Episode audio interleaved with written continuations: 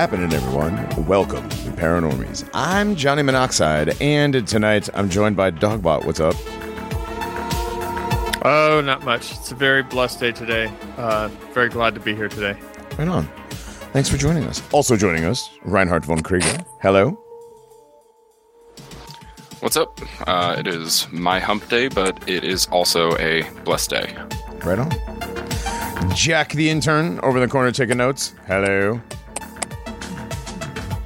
How you doing, guys? All right. Whoa. I think there's an there's an insect or something flying around the room. Also joining this week, all the way from the land of the rising sun, Mr. Alt Skull. Hello. Hey, always happy to be be here, guys. Thank you. Absolutely. All right. I'm also having a great day today. Today's my Friday. But I still have to work tomorrow, so it's I hate you know when people do that thing where they work where it's Friday but they're working on Saturday and they say, "Oh, it's, th- it's my Thursday." You, you know what I mean? Or like today's my Friday. I I'm sorry, Reinhardt, you did say today was your hump day. But that is like such an annoying office person-y thing to do. Right, but he did. He I didn't know, mean but- that in a way. He he didn't mean that in a way that it was his Wednesday, though. Yes, he did.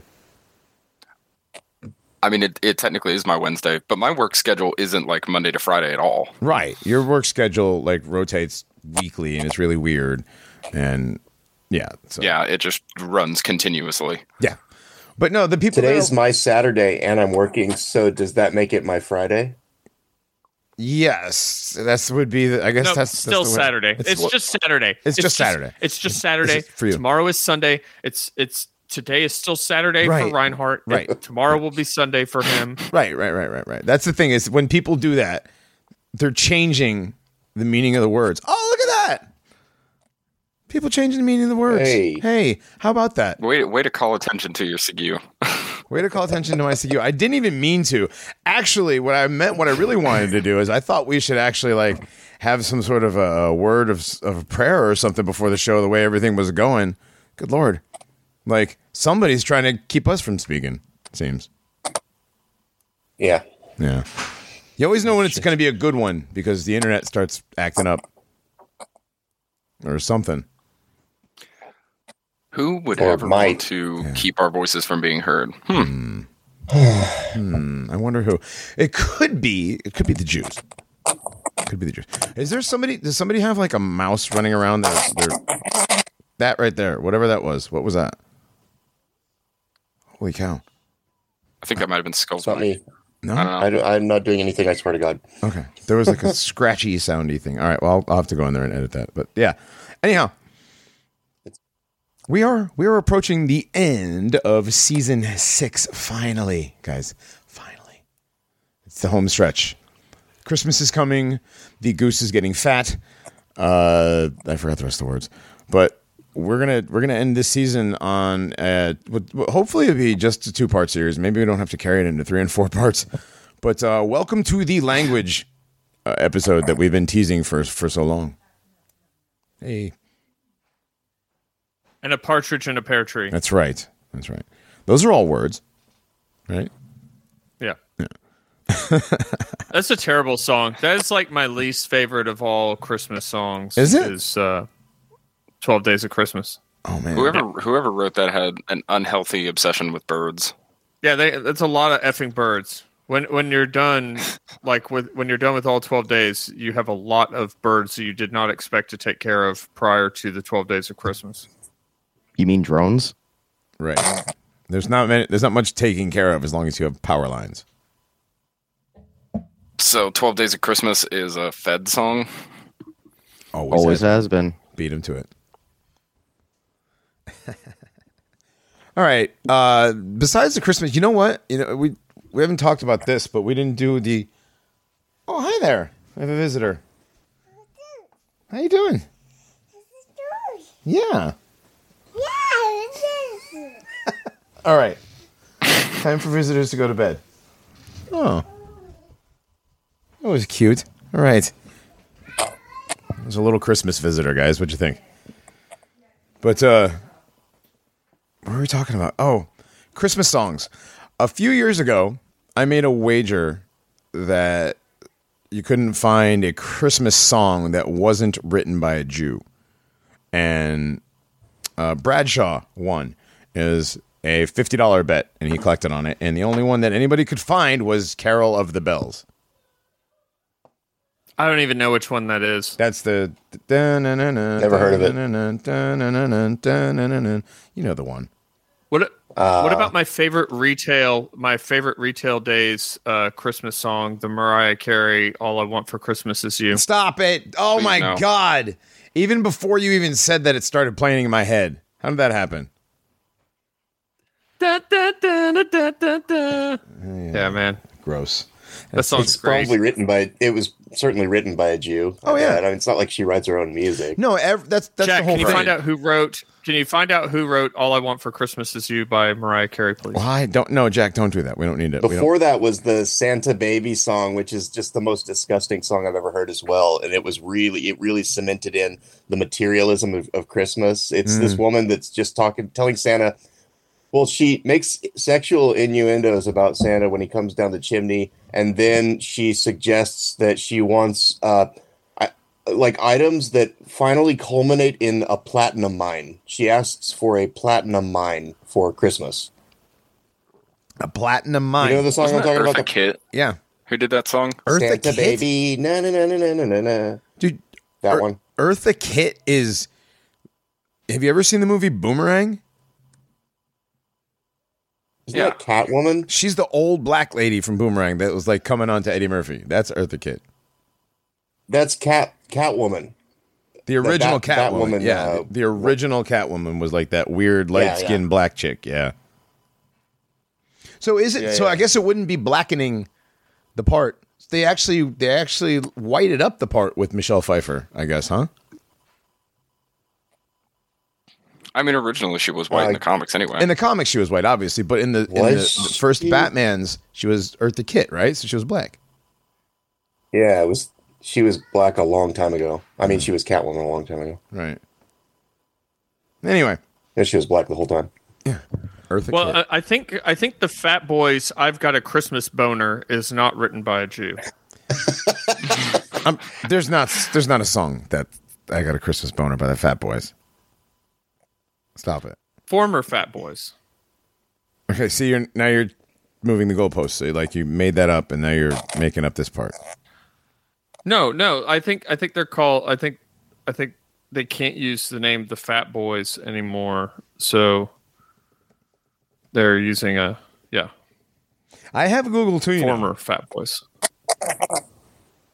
Okay, so Wait, Eartha Kitt was never Catwoman. no. Really? No, Wait a second. Okay, I, was, No, I guess. Uh, guess I was just being racist. Hold on. yeah, I just looked it up. She, yeah, she wasn't Catwoman. Who was it then? Who the fuck was Catwoman? I thought. I thought it was her. Uh, Halle Berry. Halle Berry did. No, like yeah, but like there was one way before that. I was pretty sure. Am I wrong? Oh no, she did in 1968. Yeah. I It just Right? wasn't coming up on her filmography. I knew. Yeah, I uh, know my Chris- black ladies. Christmas in Hollis wasn't written by Jews either. what? That's the Run DMC Christmas song. Oh you my ever heard that one? Shit. I'm pretty sure it was. Rick Rubin was Those involved. It doesn't have to be written. It produced. No, it was produced, played by it was written by Daryl Darryl McDaniels, Joseph Simmons, and Jam Master Jay. Joseph Simmons. Is a Yeah, Jew. Joseph Simmons, Joseph Simmons on, is a. Jew, dude. It's Russell Simmons' brother. Russell Simmons is a Jew. He's Rick Rubin's partner. Rick Rubin's is a Jew. Def Jam Records is in the original whatever I forgot what what was Rick Rubin's company. It was Def Jam and whatever Slayer was on originally. Def Jam. Was it Def Jam? Rick Def Rubin's- Jam was one of his. Yeah. Yeah, what was Rick Rubin's original? The metal. Oh, what the hell was Slayer? Uh, Wait, was Russell Simmons the guy who did the uh, the Def Comedy Jam. uh, Harriet Tubman sex tape? Harriet. I mean, he looks like he could have played her in it. Yeah, that was him. Okay, that was back in like 2013, 2014. Okay. Uh, Yeah, he's a Jew. Yeah, Harriet Yeah. Tubman porn. I mean, come on, Metal Ergo, Blade. That's Joseph what it was. Simmons is a Jew. It was Metal Blade Records and Def Jam Records. So, yeah, they're, they're Rick Wait, Rubin- Russell Simmons, Russell Simmons and Daryl Simmons the is his black brother. one, Yes, Russell Simmons, Def Comedy Jam. You he's know, he- half or something. he's he. Yeah, sta- yeah, he, he, he weird started- looking. He's a very strange looking Jewish black man, and him and I yeah, him and him and Rick Rubin met up at NYU, and they each formed their own record company. And out of them came the Beastie Boys, Run DMC, Slayer, and whoever else was on Metal Blade in the eighties. So Okay, yeah, War, weren't they on? there's so many bands on Metal Blade. Okay, but so Walter Walter Afan Afanasieff is the one who wrote "All I Want for Christmas Is You." Uh, I don't know if that's Jewish or not. I'm gonna go with yeah, but at least it, well, yeah, they're either written by, produced by like musicians, or the actual artist was Jewish. And the only one that we could come up with that wasn't completely was well, Bradshaw did was uh, Carol of the Bells. That's pretty. That's that's which was written by a Ukrainian guy. Right. Which yeah, we we tried. We looked back and he's actually Ukrainian. But point being is that there's Jewish. nothing. There's nothing about stop talking about. There's nothing about modern day Christmas anymore that isn't Jewish. There was that movie. Um, I forgot what movie it's from, but it's a it's a Christmas movie, and this little Jewish kid is kind of like walking down the street, kicking kicking at the snow, and the Santa Claus standing on the corner is like, "What's the matter, kid?" and he's like, "Oh, you know, I'm Jewish and it's Christmas and there's nobody to play with or whatever." And and the Santa's obviously Jewish, and he starts telling the kid, "Oh, well, if it wasn't for Jews, you know, Christmas wouldn't be what it is." And he talks about all the Jewish aspects of Christmas, and it's like, you know how they brag about that shit, and uh, and Americans like, "No, Jews gave us Christmas." They do a very tongue-in-cheek brag. Right, right, right. And, and, you know, it's always like the scruffy Jew Santa on the corner, right? And it's like, and he's like starts naming the songs. You, you know this song? Yeah. You know that song? Huh? Both written by Jews. It's like fuck.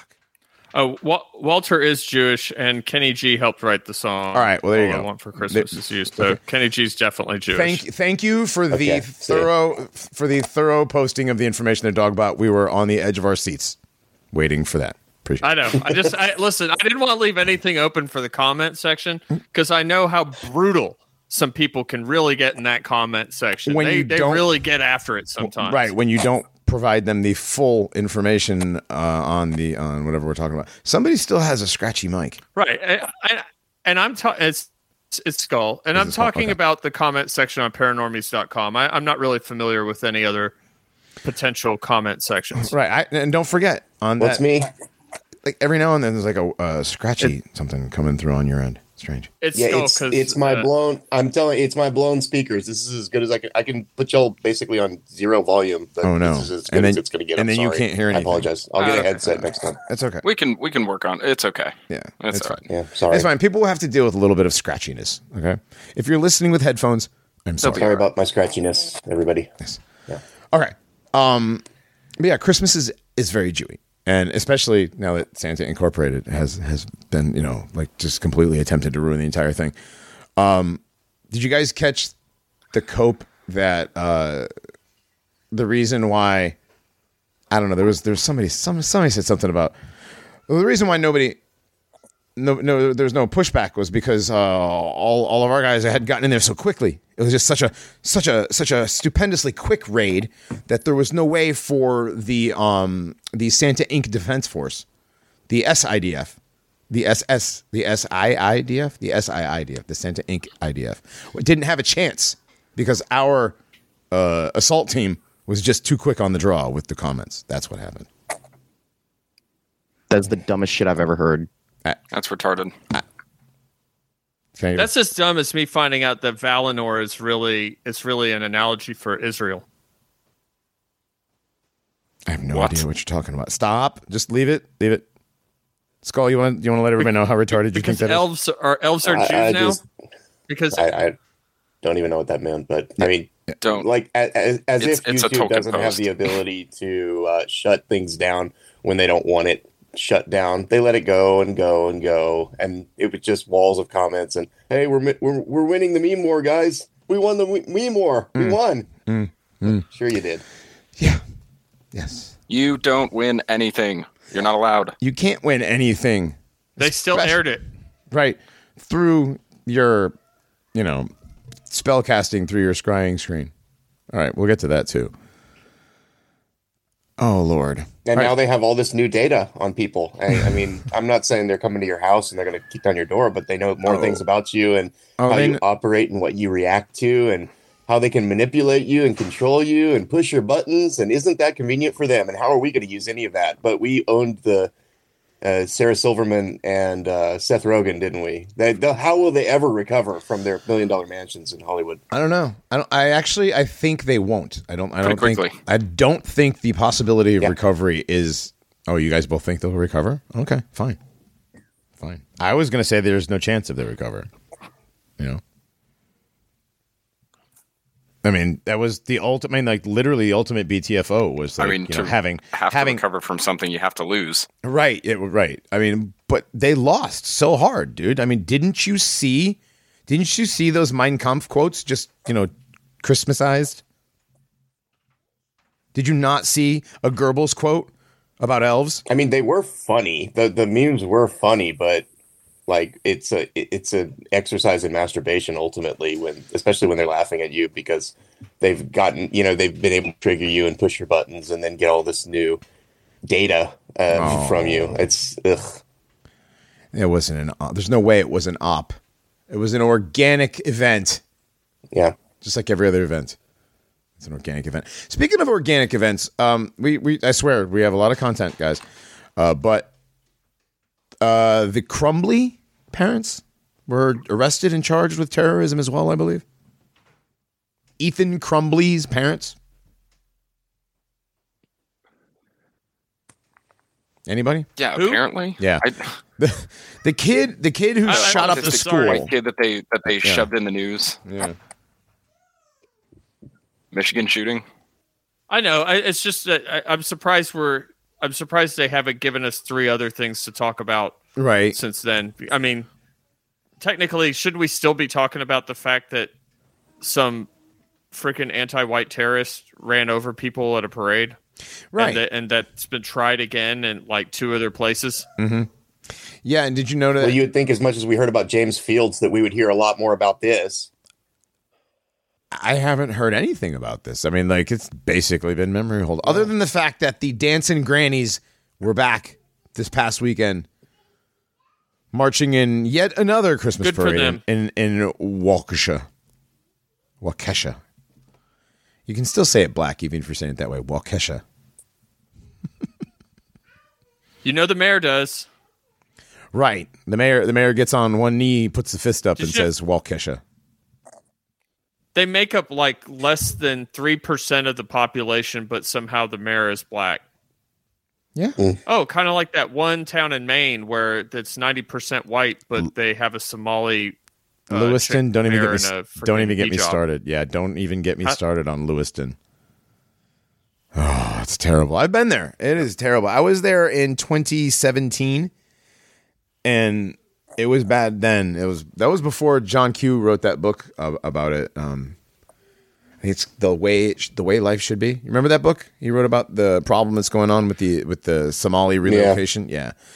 With using Maine Yeah, I didn't. as I the, didn't. as the focal point. But yeah, it's pretty fucked up what's going on. Up I there. didn't get that book. I had gotten the God that failed. That one was really good. I haven't checked that one out. Uh, the one about neoliberalism. Hmm. Yeah. Um, man, that's a name I haven't. I got. You know what? I haven't actually never finished reading it, mostly because I know what's going on up there, because that's where my, my like a large portion of my family is from Maine.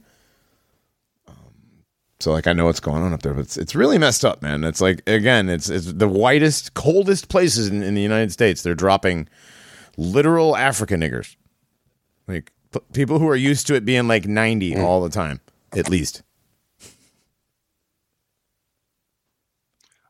Lovecraft exited the stage at the right time. Yeah, yeah, he did. What, 1938.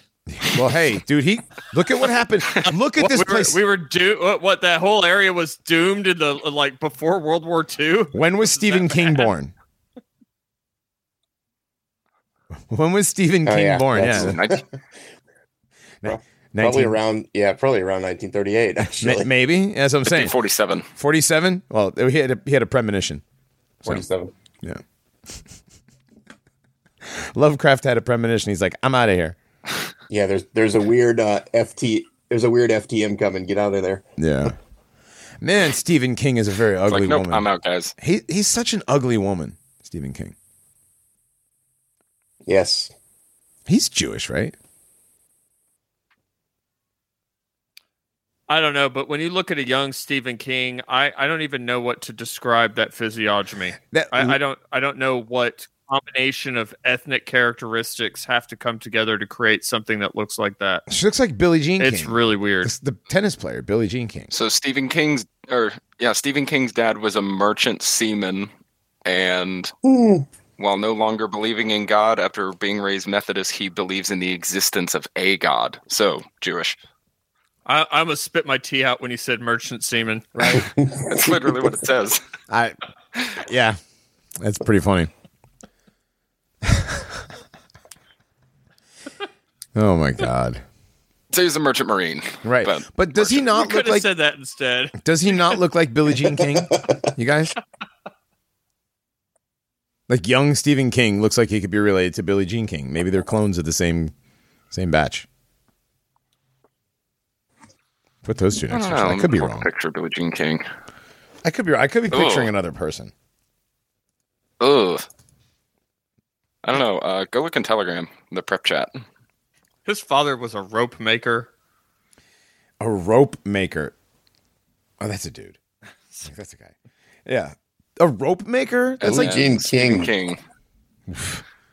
no Billie Jean Stephen King's a tranny too, isn't it? Stephen Holy probably shit. Stephen King looks more like a woman than Billie Jean King does.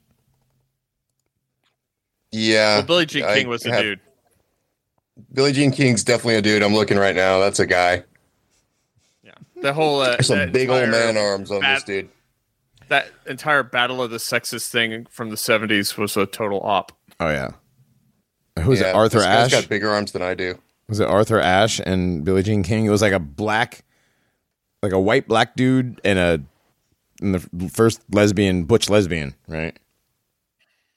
I don't know. I kind of, I from what I remember from the entire op, that they picked like a little, like throwaway tennis player dude. Bobby Riggs. Yeah, he's a weird little. He's a weird looking little dude. Bobby Riggs. Okay, it wasn't Arthur Ashe. Bobby, Bobby Riggs. It was a white dude. Well, Who's this Jewish guy with him? He's got like a handler, tennis partner or something. Is that the coach? That's hey Reinhardt. That's not even like young Stephen King. I'm talking like pre Coke, uh, Coke binge era Stephen King. Like when he Oh, first when he Bobby first Riggs. when he first got popular. Here you go.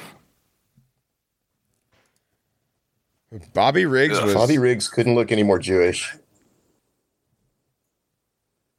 Robert His Larimore. Riggs. Bo- Bobby Riggs is like Woody Al- like Woody Allen and He, Sweat. he is. Like, like like Woody like, Allen like the f- Woody Allen and Richard Simmons had a fucking baby. Who? right? Seriously. Woody Allen and Richard Simmons' love child. Woody Allen. so, Hold on. Which one is the love child here? The Stephen King or the other guy? Bob Bobby Riggs. The Bobby Riggs I'm looking at is like the U.S. Navy petty officer, former like. Okay, is this the same guy? No, if you look up Billie Jean King, he pops up in her uh, Google Okay. photos. If you look in those, he'll pop up, and he's like holding a tennis racket next to her, and yeah, he he looks like Woody Allen and something. he's he's really really Jewish looking. Yeah. Here's the picture in, in Telegram. Ugh. I'm, I'm not wrong. No, No, you're not. I don't think This any of us- is- Oh wow, that's not the same Bobby Riggs. No, what you're- the you're definitely right. frig? Yeah, Bobby Riggs looks like an old Jewish lady, and Billie Jean King right. looks like Linda Hamilton, kind of. Looks like Linda Hamilton and, and Stephen King mixed. Right. Lynn, Linda Okay. Hamilton on steroids with these gigantic arms and legs. man. Okay, so If you- I was if you, right uh, that Stephen King and Billie Jean King do Ugh. look alike when they were younger. Yeah, okay. If Ste- Yeah, dude. Just Bobby, uh, Billie Jean King is way more masculine. you know, I think Well, they didn't think replaced Stephen King with another tonight, that's for person. Sure. I think Stephen King, the new Stephen King, is not the same. The old Stephen King, like that second picture down, th- that creepy nerd picture, that's not the same guy. Like the face shape is like different, even like, the way his Mm, whole his head his is face shaped. now looks like a skull. Actually, like Well, the that's nose from- holes are getting bigger. It's Yeah, that's from, that's from the cocaine abuse and Jewishness. probably. Yeah. hey, they took down the uh, the Maxwell trial tracker. They're f- guys. Too much truth getting put out there by whatever account that is on Twitter. Yeah, I don't know. That one, that one looked like it was really. It really looked like it had steam and it had a half a million subs and stuff, and they got rid of it. But then it, it's back now, and it came back and immediately it started saying that they were subpoenaing Bill Clinton, and it was kind of like they didn't say they're going to arrest him or anything like that. But it, I don't know. I saw some weird stuff that sort of raised some flags for me. Like, wait a minute, I what's going on here? I'm, I'm not yeah. making any claims, just, No, but it was I- strange. Gay and fake. there was a Twitter account from the uh, the Human Trafficking Elite Pedos Exposed channel. Um, it was I don't know I, some guy named Vic on Twitter, but posted uh, just a giant thread of everybody. Apparently, everybody that was uh, outed during during the trial, everybody that was named, it was a bunch of like Democrat spokespersons or spokespeople, delegates, senators, Okay, guys, mayors, guys. Good news today. a bunch of random names. Tracker Trial Maxwell joined Telegram. He will finish the continued media silence surrounding the trial of one of the most well known and well connected international si- child sex traffickers. Twitter suspended the account because he revealed the truth. Seven days to join before it lock. Please join and share. I'll- Also, Goes my five. also, also follow Cat Turd. Yeah, what was that Now, about? now, I don't. I don't Cat was know. Turd so is weird. a terrible NormieCon, uh, NormieCon account on Twitter. Boy. But it's got like half a million subs, right? Yeah, it's it's it's a- yeah, it's absolutely out of control.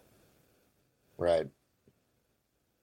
Yeah. What is this? What is this spam you forwarded? Oh, it's not spam. It's a charity live stream. Okay, Yes, charity live stream. I'm deleting it.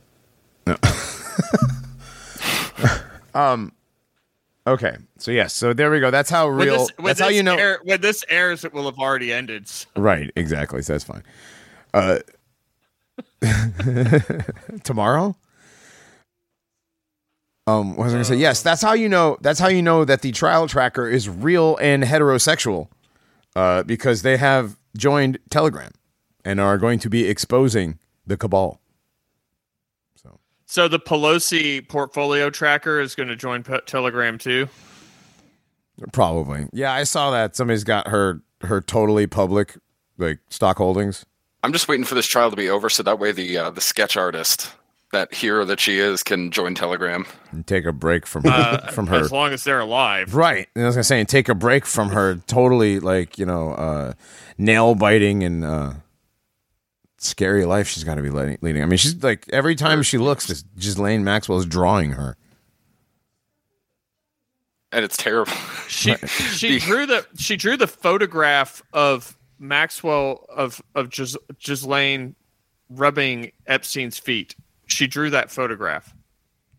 Did you see that? No, I did not see that. Yeah, I- she did do that. Oh my god, it was in the set of photos that uh, somebody dropped in the chat. That was that was so okay, gross. so so somebody drew a picture of that picture, and they're saying that the that the sketch artist from the trial drew it. That's fine. I think somebody's just into Jewish feet. I think so too. I just can't imagine what the Not I. smell was like in there. Ugh. Come on, it's a Uh, it's pronounced smedge. It's yeah, it's, it's a courtroom, guys. It's a courtroom, so I'm sure it doesn't smell great. But and anyway, um, again, I don't think any of this trial is actually happening. If, if you if you people really think that the daughter of Robert Maxwell is getting arrested and brought up on charges in the totally real legal system of this completely real, you know, legal system we have here in this country, this economic. She's actually already been executed in a deep underground military base Yeah. underneath the Denver airport. That's Yeah, that- probably the probably Guantanamo smelled like assassination. it probably smelled like bagels. thing. What? Probably smelled like burnt bagels, fruit roll-ups, and rape in that plane. Just Fruit roll. Don't. Uh, and feet. I wasn't talking about the So- plane. We're talking about the courtroom. we have Donovan. content, right? Yeah. Yeah. oh, Yeah. Thanks. All right. well, it smells like it smells like chalk pastels and fresh and fresh Hobby Lobby paper.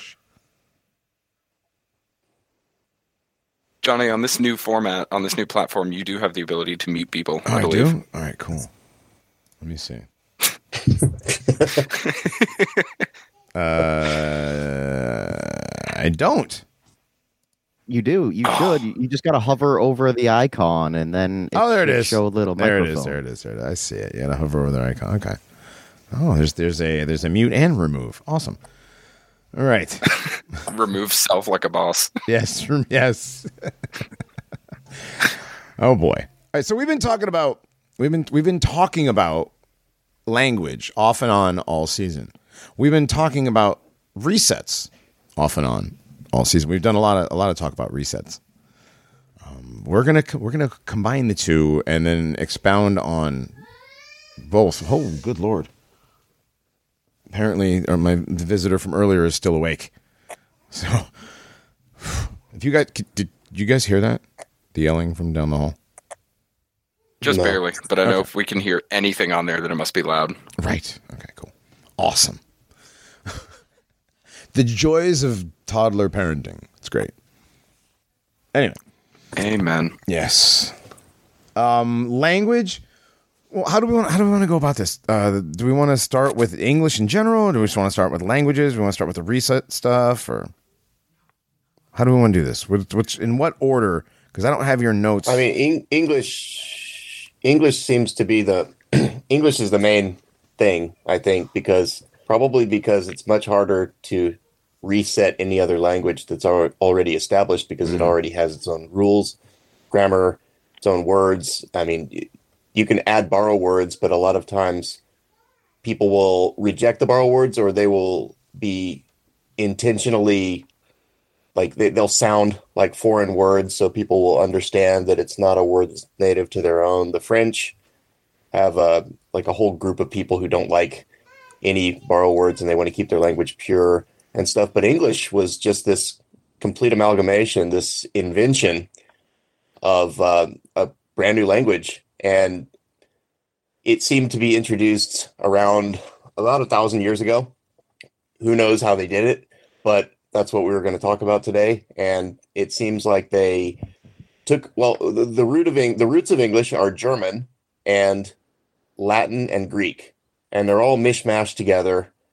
And there's not really a lot of rhyme or reason to it. And like for me personally, as an English teacher for 20 years, it, it's a really interesting language. Like when you study another language or you speak another language, you'll almost all languages have a set of rules that are fairly intuitive and they're easy to learn and there's not too many breaking of rules except in english and in english exceptions to the rule are the rule Right. and so you just got like all sorts of different kinds of spellings and all sorts of uh, irregular verbs and weird noun uh, pluralizations and you like just like you stick an s on some words but then sometimes word like man becomes men and child becomes children and And um, moose some words don't moose. take an s like sheep and fish and there's all sorts of all sorts of shit and it's the result of the whole thing being pushed together by a certain group of people at a certain time a long time ago and probably like anybody listening to this is like well you know, how are they going to invent a whole language? You'd have to get everybody to speak it. And it's like, well, th- I think that's what we're going to try and mash out, hash out today is how they would do this. And there actually are a lot of good explanations as to how it would be done, but it, it takes a scale of uh, hundreds of years to do so. right. So English is the original Esperanto. Basically, yeah. yeah. It's a ma- well, it's a made up language. Es- Esperanto follows more uh, really. Esperanto is actually really simple and uh, it follows more rules. But basically, yeah, it's like the difference between Esperanto and English is that Esperanto took the Romance languages and tried to combine them into a single language, but English took these completely disparate languages and combine them into a single language, which makes it so much more strange. Right, you're talking about English having like weird weird rules. I mean, we've got you know I before E except after C and all that kind of stuff. And you're talking about pluralizations. Uh, you have uh, goose and geese, right, and moose and moose. You know those kind of Yep. those kind of weird things.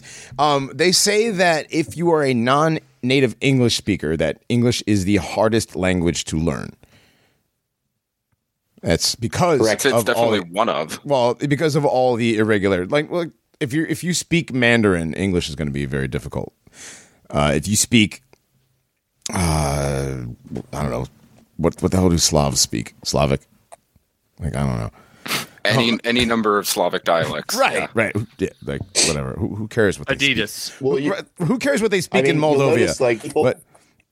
What? people who speak a, another language, like you can master Spanish or Italian or a lot of other. You could even master Japanese. It's really, really hard. But if you work hard at it, you can master it. You can not make any mistakes. But it's very difficult not to make any mistakes in English because there are so many rules that don't follow the rule. hmm And so when it so it is in that respect, it is hard. And then also, here's the other interesting thing, is that uh, the the pronunciation is very difficult as well because there are so many different other languages that went into it, which actually makes it far more complex because you have like all these different sounds that came from all these different languages and they're all part of the language whereas many other languages only have like five vowel sounds which we're going to talk about and an- they, they have a very limited uh, amount of sounds that you need to make and your brain and your tongue the way that they develop there's this period of time where you can master those and then once you get past it it's almost impossible to get it at the same level that a native speaker can. And so after like five six seven years old if you have not practiced those sounds many of those sounds you're always going to speak with an accent which is why so many people who speak english uh, as a second language speak with a pretty heavy accent and they can't they can't do anything about it. It's just you can't. But if you are someone else who's trying to master another language it's not quite as hard. It- you won't be perfect but it's not quite as hard because there aren't the sounds that are in those languages are already extant in English, so you just use the same sounds. Well, and with English as uh, as well, you know, it's it's base base languages. Uh, you've got Greek, Latin, and German, um, and a bunch of other words as well, borrowed from uh, French and other languages. But most of these other languages are all gendered.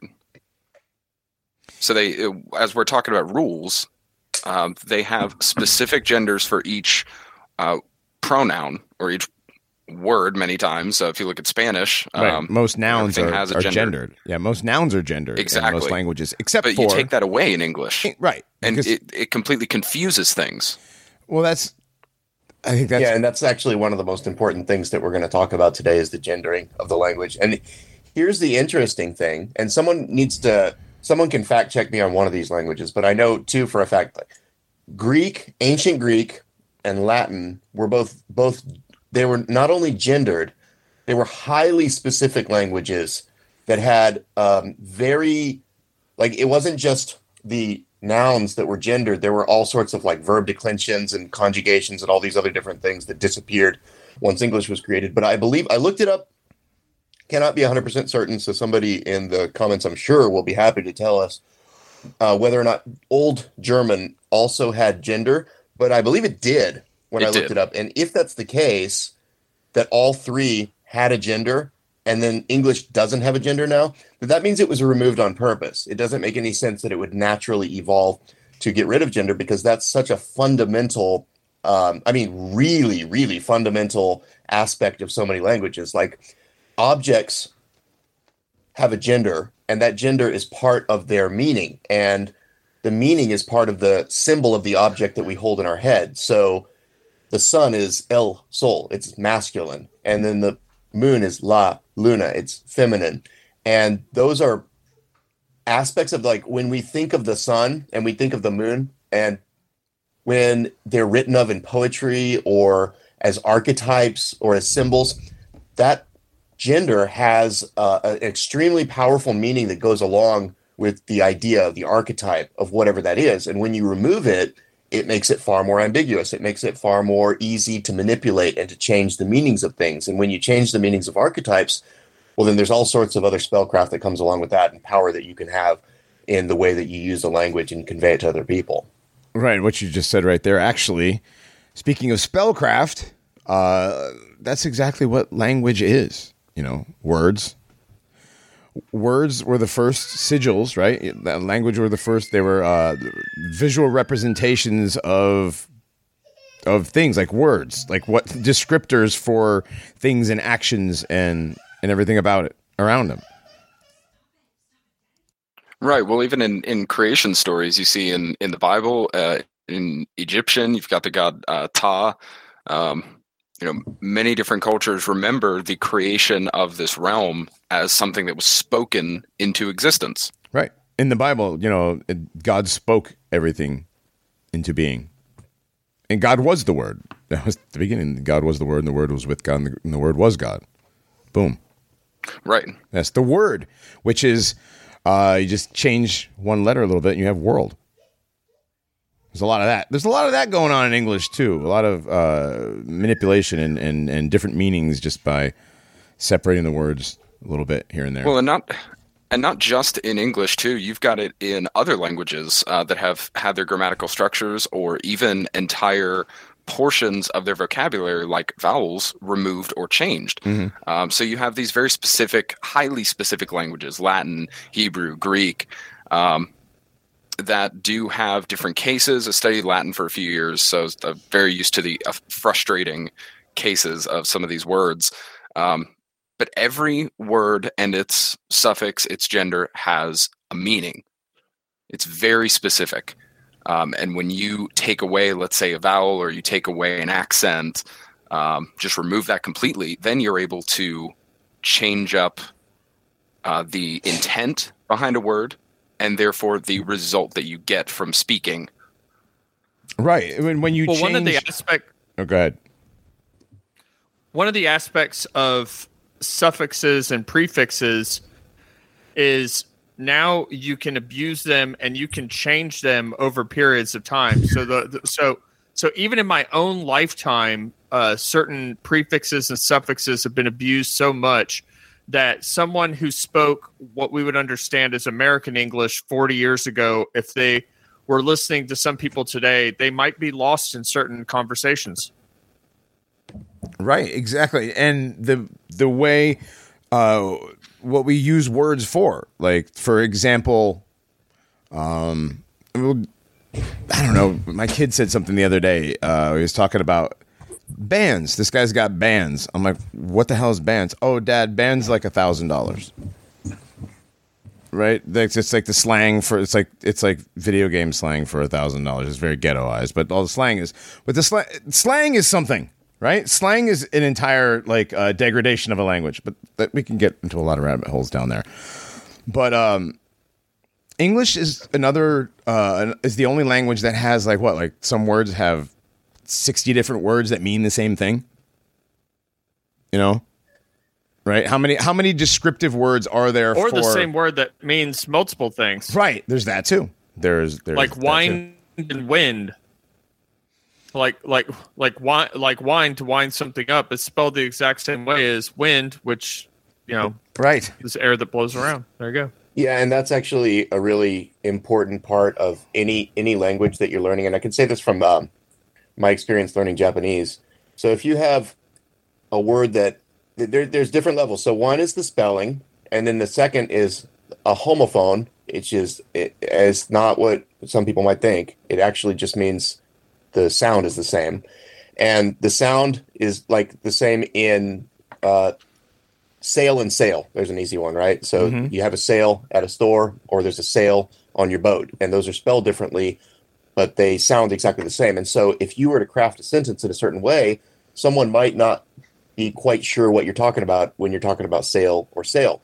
And if that's the case, then you have all of these new possibilities for spellcraft or for the meanings of words to come through and you're telling something to somebody but one group of people thinks that it's one thing but another group of people thinks that it's another thing and we know that the people who run the system love to do that with their esoteric and exoteric meanings of things and in japanese there's only 50 standard sounds in Japanese, and so what um hold on, what you get is you'll have all these words that are homophones, so they're the exact.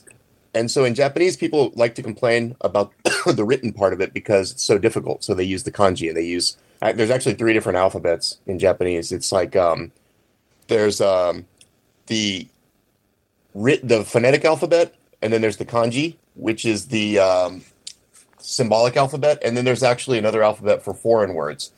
And so you have all three of these that use that are used so that all these homophones don't get confusing so that when you look at everything written down, you can understand what's being said and it's very specific.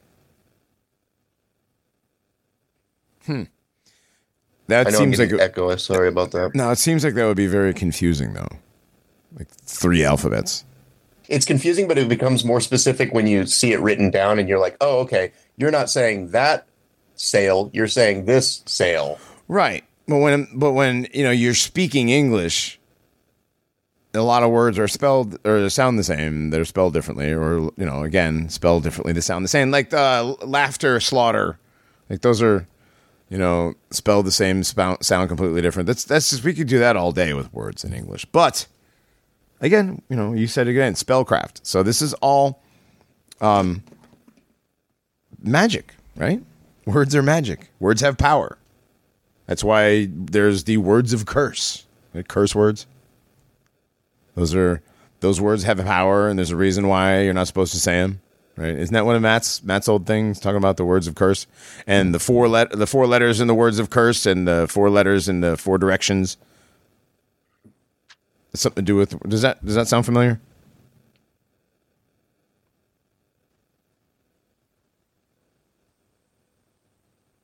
Uh oh. I'm here. I, I was waiting for somebody else. To, Oh, okay. I was Oh, actually okay. yeah. No, I haven't watched. I haven't watched Matt from Quantum Quantum of Conscious in a while. Okay, Skull. Do you remember that at all, though? The words of curse and the four directions and the how they all have, you know, nor, you know, north, south, east, west. They all have four letters. Most words of curse have four letters. Yeah, yeah, I've heard it before. Yeah. Four big ones. I don't know. What are the four words? Uh, the four words that would be, uh I don't know, damn, shit, fuck, hell. I, mean, I guess I don't know. Those are all four letters, right? Hell, maybe. Yeah, I was t- trying to think of the other one. I'll like, come up with ass. That's three, though. Yeah. Live, Ass laugh, only has three love. No, stop it, Dogbot. Those are not words of curse. But they are cursed words. Yeah, they're cursed words when you put them in that order. You know, when you have them up on your wall as like a big, you know, sticker over your over your uh, plug-in fireplace. You know, live, laugh, love. Yeah, no. Separately, they're not cursed words. Anyways, Well, um, the the words have power thing is really important, and it explains why they would do a reset. For example, there's there's so much to it, but you guys were talking about um, the very the, literally the very opening of the Bible is God spoke the word and spoke the word uh, world into existence, and then that goes down into words are sound, which is a frequency, which is a vibration we already know from all of our past research that vibration creates patterns in the material world, particularly in water. And uh, so that gets you into the idea of cymatics and into how, when we talked about the star forts, how the star forts were reflections of frequencies. And then that was the same thing as the crystalline patterns in water and how those frequencies in uh, Masaru, Dr. Emoto's water experiments and rice experiments, where you would speak and either play beautiful music, classical music, and then you would see certain frequencies and patterns in the crystalline frozen formations of the water, or you would play different kinds of uh, frequencies like heavy metal or death metal or whatever and you would get different kinds of patterns that were more chaotic in those. And so, since humans are water based creatures, we're going to be susceptible as well to the kinds of sound frequencies we hear, just like we talked about with the cathedrals, cathedrals, and the healing frequencies that those may have played. There's also going to be Uh, like we talked about with the Travis Scott thing, a different kind of frequency can make people drop on the ground and have a fucking heart attack. So, if that is true, then the words that we hear and the sounds that we hear and make are also going to have some sort of effect upon the people around us and and ourselves. And so, if you can change those words and you can change those sounds and the frequencies and the meanings, and you get control of that, then you can literally create a world out of the words that are spoken. You can cast spells. You can and hey, spelling is spelling, right? Spells. You're you are casting spells. All those words are part of the revelation of the method of what you're doing when you're speaking.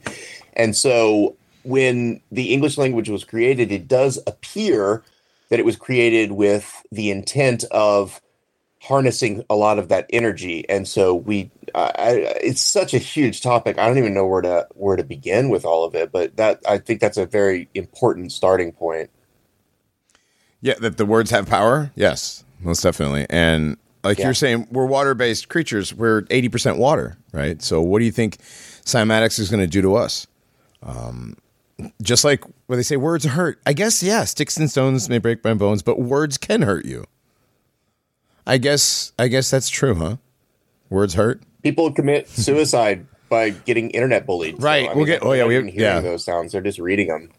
Well, I, I think uh, where some of this may, you know, start making people very skeptical is because we've seen the left use in the last six years or so all the terms like microaggressions and saying that words equal violence, et cetera, et cetera. Right, right. There's, That's, that's, not yeah. what we're talking. That's definitely not, not- what we're talking about specifically here. No, this No. this is far more uh, far more powerful and, and far more basic when it comes to our um, really our creation.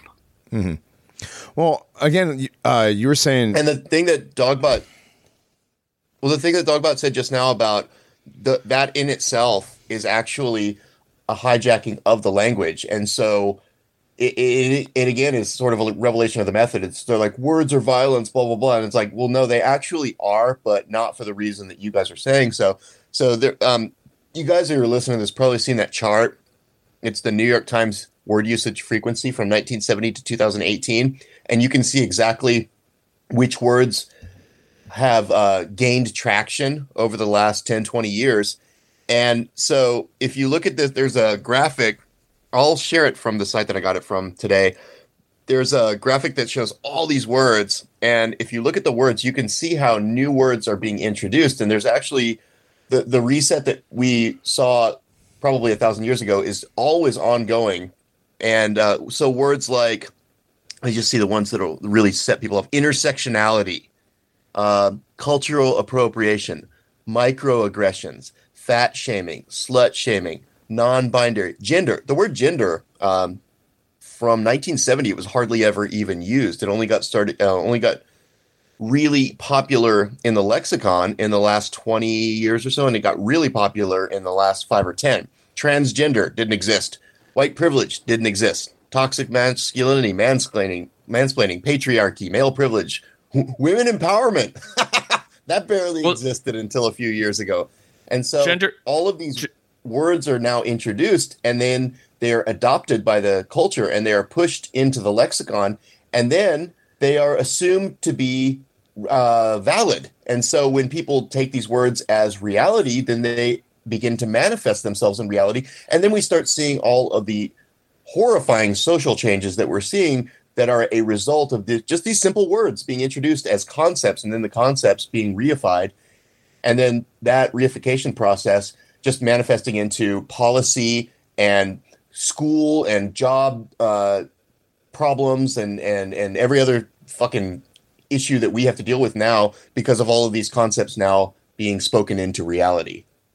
Yeah, one of the things that I noticed, uh, I was in a old bookstore the other day, and I ran across this incredibly degenerate book written in the early '70s that was trying to give tips to men who were transvestites and wanted to become transsexual, and so they completely replaced the terminology used to define biological sex with this amorphous term of gender and the, the these amorphous concepts of gender ent- are entirely uh, they're entirely Jewish notions from the Kabbalah. And the Kabbalah, there's I think there's like eight genders, and it's absolute nonsense. And they, they've they've done this with other things as well. The absolute abuse of pronouns.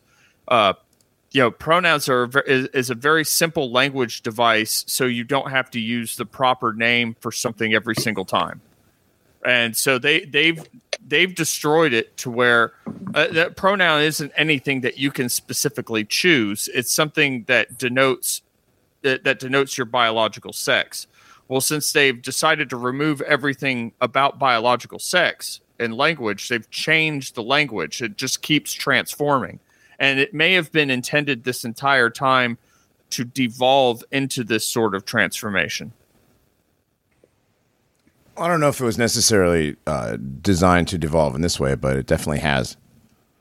You can definitely see go from the old English. I would argue that follow- it was designed to. Well, maybe. I mean, yeah. I mean, everything. Obviously, like you know, we say this this country was you know just running the way it's supposed to. It's just it's designed to do this. So I guess the language as well. But if you look, if you go back and like I said, look at the old English, and then just look at Bibles, right, and the updates in the uh, in the English, you know, in the, in the different languages. Now you even have like a, a like a super modern, uh, almost Ebonics Bible. Have you guys seen that? Well, you have the Ebonics Bible and you have uh, the Message Bible too. That's is it the is- message Bible was like, yo, Jesus be vibing and like like literally using Zoomer No, the- terminology like vibing, I swear. That that's more that that's more like the Ebonics or, or Okay. Zoomer Bible, I guess you could Okay. say. But the message was kind of like a, I don't know, more like a Gen Xer type language Oh boy. Bible. Um, Really? yeah, it- absolutely. Oh yeah, it was created specifically for like churchianity folks like Hillsong. Okay. Uh, but to like I was saying, but everything you can go back and look and you know, it goes from, you know, you know, what thou therefore you know, and, and all that language changes and updates. Well, that's just because everything's getting more modern, right? We're just modernizing everything, and yeah, no, those la- that language is extremely important too. That's very specific language, Mhm. and when you change it, when you remove it to simplify it, you add ambiguity into Right. it. And so, uh, the easiest example is the word "ye." "Ye" means a group of you. It's the plural form of "you" when you're speaking to a group of people, and uh, "thy" and "thou" and those kinds of words. Those are very specific. And so, when you change that to just "you" and you just say "you," then you don't know now who's being spoken to in the Bible. And that means that there might be a message that was meant for a group of people in the Bible that's not you, or it may be a group of you that's being spoken to, and not a group of people in the Bible that's being spoken to. But now that's completely ambiguous. And then you can take that and say, well, see, it says right here in the Bible that this means this. And all the people who read it go, well, yeah, it says you right there because I'm speaking English and you're not speaking the original language. Even even in the original English, it was more specific, but then Mhm. that's being watered down and Now- diluted. And now it's more ambi- ambiguous. And then you can use that to do whatever you want with people. Right. And using the Bible and the English language, when was the English language created? Like technically, actually like created. 13 something? And it's oh, I mean, say it's, it's more modern incomprehensible. incarnation. It's It's incomprehensible before, say, 1450. Okay. You, you can't understand what's being written before. right. So And- I would argue that it's a completely different language before that. Right. And then but the first uh like th- the first compilation of the English language would have most likely been the works of Shakespeare and the King James Bible, the 1611 Bible. Correct. Well, you still. I mean, well, you have the officially, yeah. 1611, but you have multiple Bibles in English. Uh, a, at least a couple centuries prior to that. A couple okay. You know, John Wycliffe, the Geneva Bible. Um, In English though. yes, in what would be considered uh, Middle English, Okay. I guess you could say. Some it's between like the 11th and 14th century, Okay. Still English. though. according yeah, to but official like narrative. if you look just a couple hundred years before that to, for example, Chaucer with Canterbury Tales. If you try reading Canterbury Tales in the original English, it's yeah, good luck. You know, like I'm pretty, I'm very good at English, and I can't understand what's going on unless I have a translation. So it's, uh, it's um, functionally, it's a completely different language.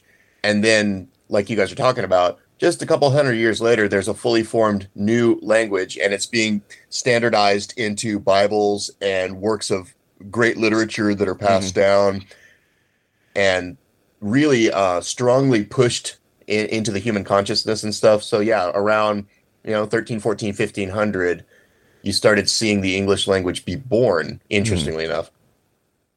And then Well, and and- around the same time as well, we see when we're talking about the effect of these resets on other languages.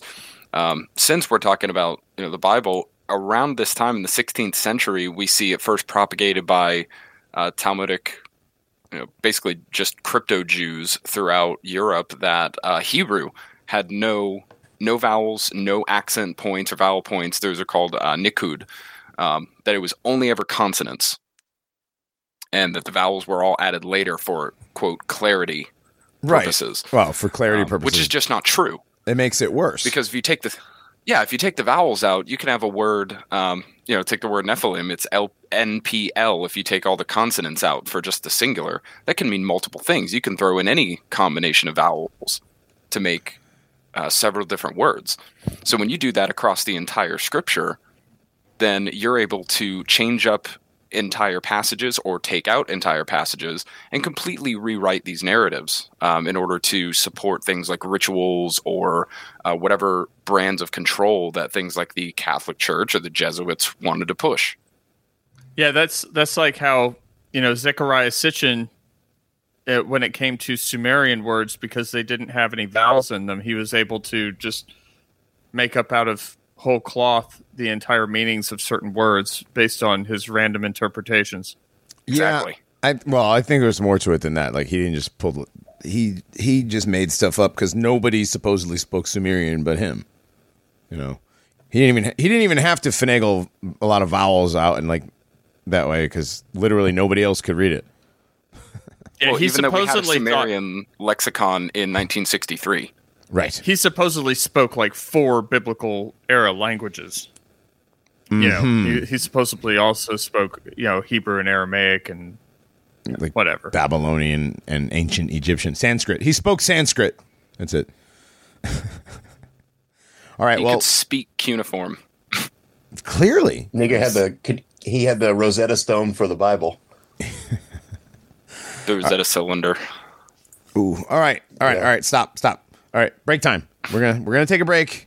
Uh, we'll be back with some more language. I got, I'm, I'm I sure got a you- song. I, I know you do. I know you do. What is it? Uh, swarm intelligence. Uh, our wounds are opposite. Okay. We'll be back.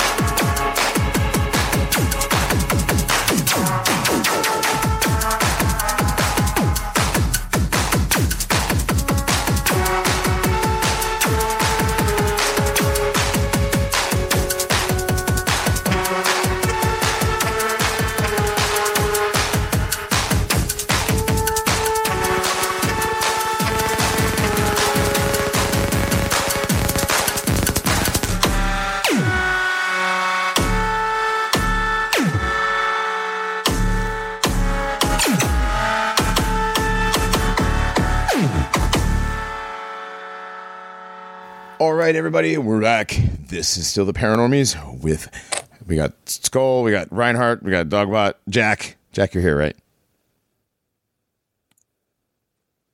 Jack. Son of a bitch. Yo. Right, he's here. all right, uh, Jack's probably out smoking still. It's all good. We're we're talking about language, the English language mostly, how it was created, uh, what it had to do with the reset, and how how this is really the language of the NWO. Really, this is the this is the New World Order language, right?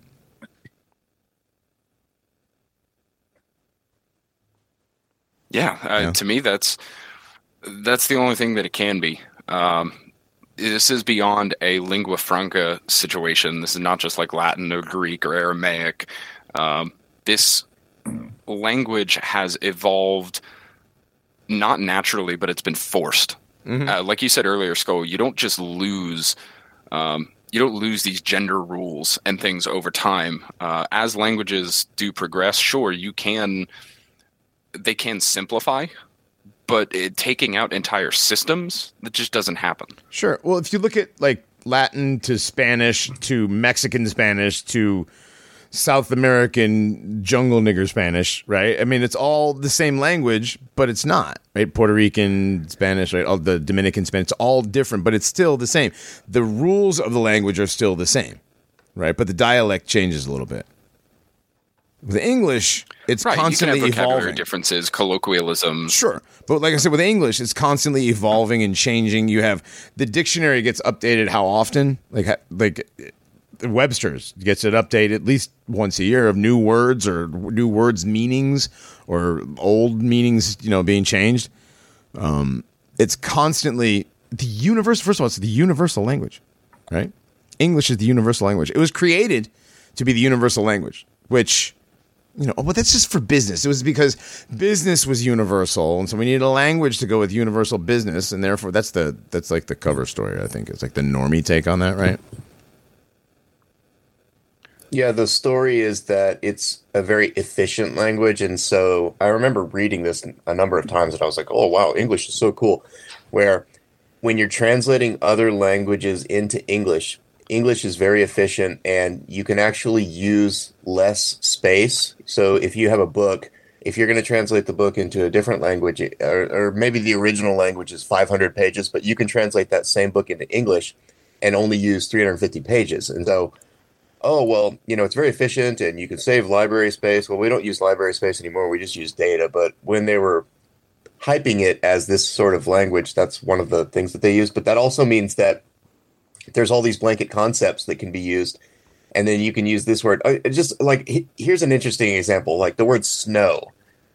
And eskimos have what was it like i don't remember how many words like they have a lot of words for snow and that's because they live in an environment with lots of different kinds of snow and so they have all these specific words about different kinds of snow. So we have a few like slush sleet ice um there's not that many right? It's just They- not that many. The I, I, Eskimos I don't have have over 100 words for snow. The Over Greek, Right, so they have so the Greeks have, a very over a hundred specific- words for love.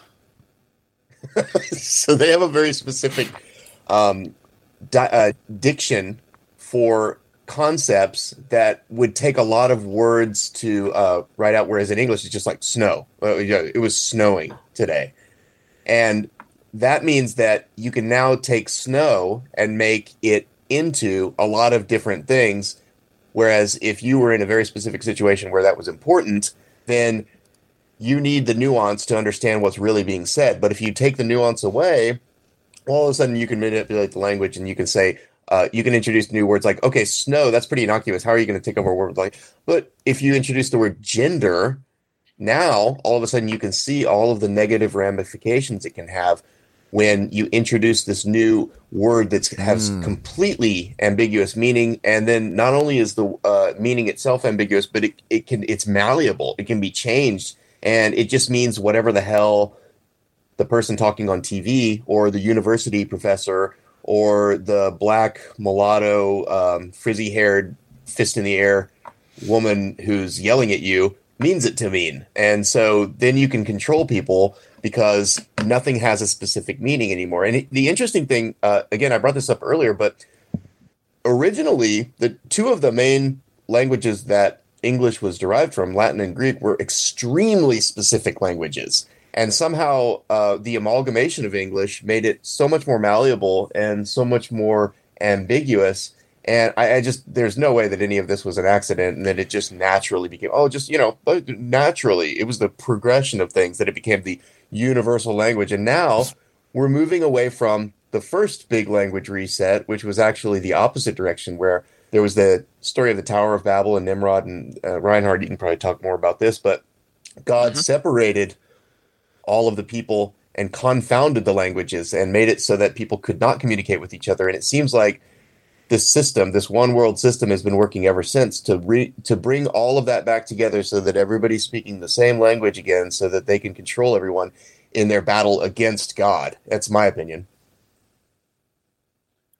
No, I think you're exactly right. Um, when you know Nimrod had his one world empire, everyone was speaking uh, the same language together, and they were all under the umbrella of you know rebellion, um, and in service to themselves, really in service to to you know a more evil, non corporeal entity, but in service to themselves and their own power. Um, so I think that this creation, this amalgamation of this new language, this is like a bookend to the Tower of Babel. Um, just like how in the last two years we've now seen like the, the new 9-11, we're seeing the new Babel that has been in the works for several centuries. Um, and it's a long game.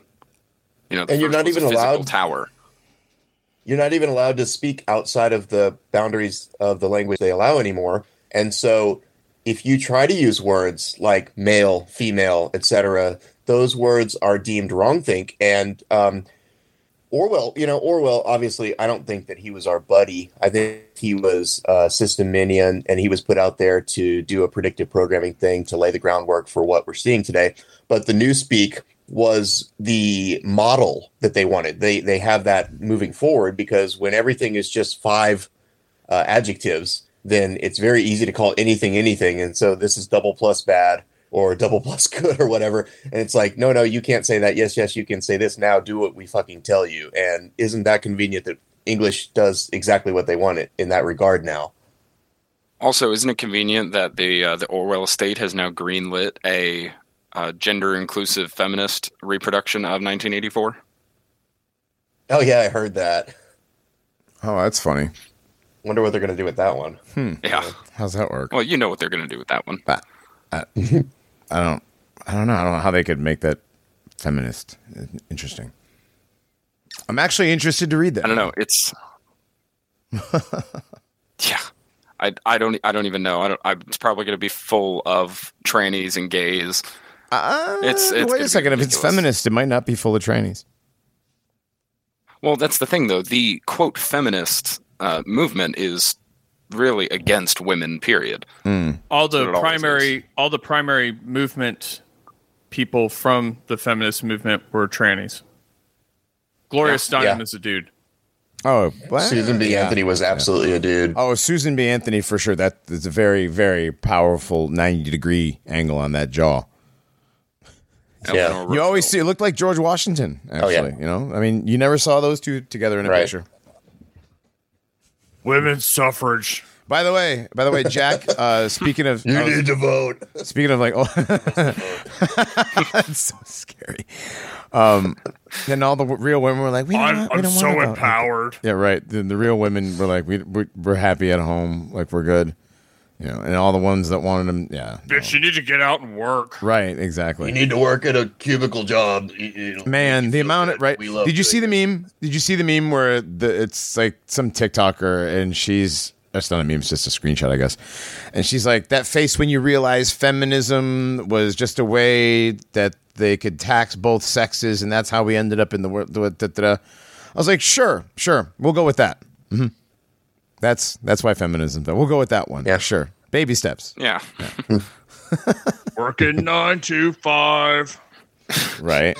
oh, dude, that was what they had that commercial from the seventies. I the chicken like the pantyhose. I can bring home the bacon, fry it up in the pan, and still do something to make you feel like a man. Cause I'm a woman. Remember that? That fucking stupid fucking song with the chick. And she's like, she comes in the house wearing like a power suit and like throws her jacket and starts frying up eggs and bacon for dinner. Because apparently What were they parents, So- selling? The baby. Are right? you sure So this Wheel is of- what, what were they selling? Uh, pantyhose. Oh yeah, Yes, are you for sure this will help us sell more pantyhose? Yeah, right. Pantyhose. Yeah. What happened to pantyhose? Is that Um, still thing? Now they're just fetish wear Yoga and pants. for robbers. Oh, okay. White robbers in ring commercials, right? Yeah, right. Yeah, right. Right. Yes. The white They always goofy, have to be white. those white goofy burglars in the ring commercials. oh man! All right, back to language. Um, damn it, Hey, Scully! I- you said so have a many things question, that I had. I had things I wanted to say, and, and I forgot what they were because they were so long ago. Uh, what were you going to say, Dogbot? So on Wheel of Fortune, when they say I'd like to buy a vowel, what they mean is I would like to buy a promise to God. Oh, you want to do vowel stuff? Okay, that's fine. I like how Dogbutt does this again without telling anybody, and we just we just go on with it. I'm just searching. I'm frantically now searching for The vowel stuff. for notes Um, on that. Val Val means a promise, and L is the word for God. Is one of the The, original words for God, Word yes. for God. L. El, yes. So vowel L. It also means he. Actually, interestingly mm-hmm. enough. It, yeah, in Latin, L is he, or the ma- the masculine. Yeah, he. Mm. I mean, um, we know yeah, and God's not a woman Right. No matter what And Kevin so because says. the world the world wouldn't be created in seven days. I'll tell you. Ah, you got it there, boy. and it's not sandwich shaped. Gap theory is feminism. That's right. It's not sandwich. Definitely, definitely would de- definitely would have set all those queers on fire in Sodom and Gomorrah either. More like go shopping with them. Ugh. All right, that's terrible. That's just terrible. Wow. That's bad. All right, that went from bad to really bad. All right, let's not let's not do that anymore. All right. Um. Fuck. Oh yes. Oh yes. The L, the word for God. More Vow L. please. Vow L. A promise to God. So the deal. We were we all watched this thing called uh, the Great Vowel Shift, and the um, it's the the language reset, the original language reset that we're talking about with English being a reset language uh, and taking all these um, older languages, like the German, the, the Latin, the Greek, and smushing them all together to create this amalgam of am- ambiguity, really, and uh, purposefully to change. And what they did was, what was it? The original vowels were all long vowels. So A E I O U, right? A E I O U. And they brought in the short vowels, the A, E, I, A, U. And that changed everything about the language, right? From the way you said it to the way you wrote it. And then the way you said it changed the frequency of of the words too. And that changed the language as well. Am I understanding that correctly? Eep, op, orc, ah, ah. Yeah, stop. Am I was that am I correct in this did I get that all right? Am I good there? I believe so. Okay. Yes. All right.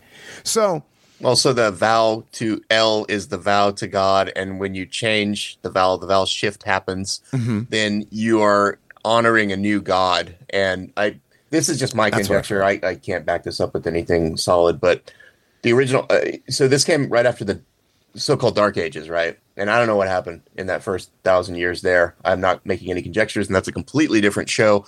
But something happened after at that period, around the period of time that we would call around 1000, 2000, uh, 12, 1100, 1200 AD.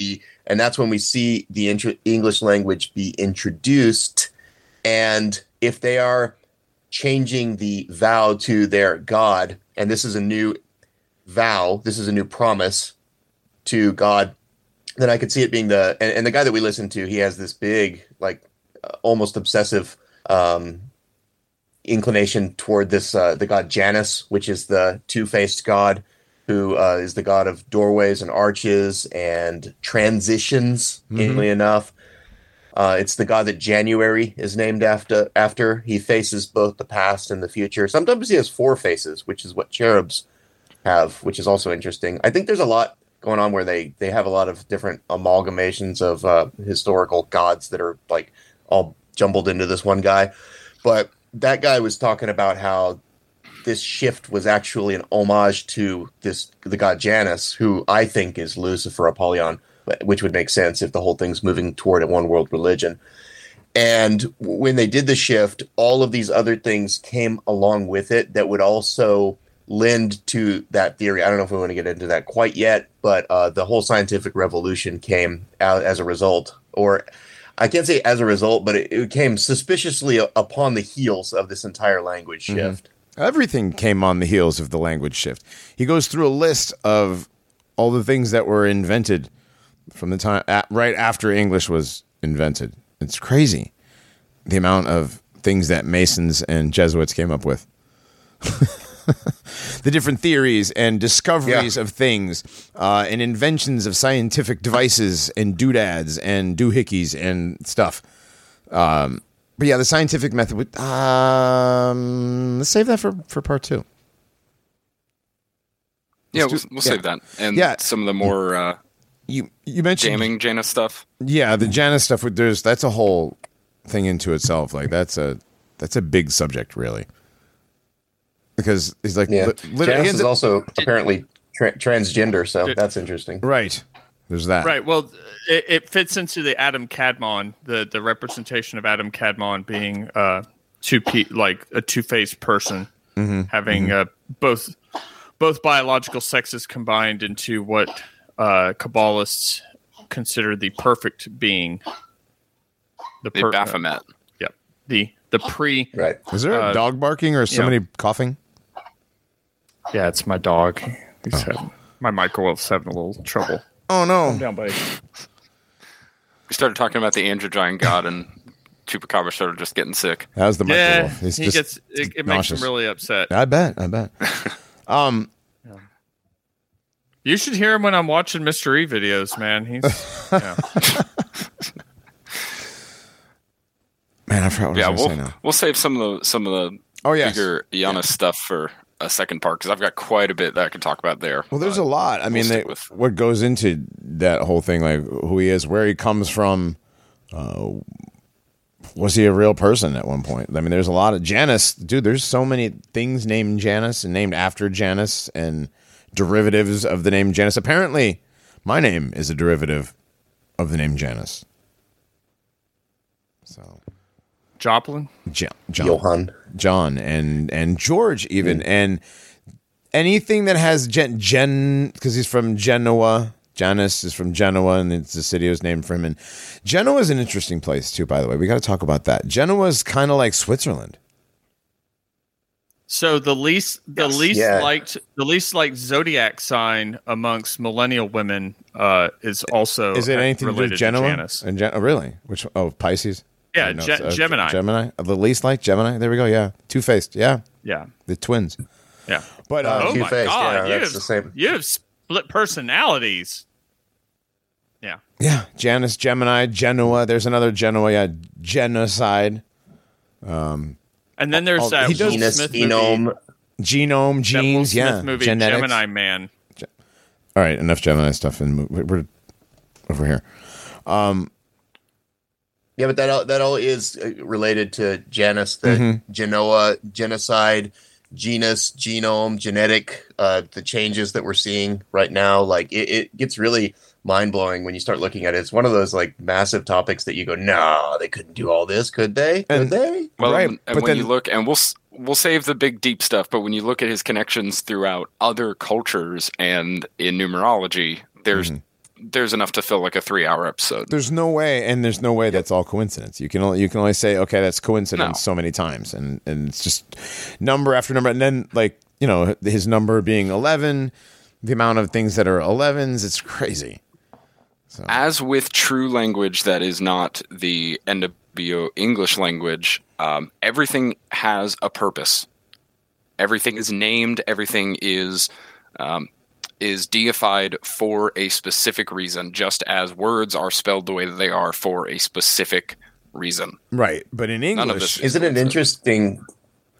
Isn't it interesting that one of the first um, dictates in the Bible is for Adam to name all of the things, and then later, all of the, um, the crimes against God had to do with language, and not all of, but uh, many of the great crimes against God had to do with language. And then we have the Tower of Babel story, and then the changing of language based upon that, and the changing of the names of things, which is a direct, you know, affront to God.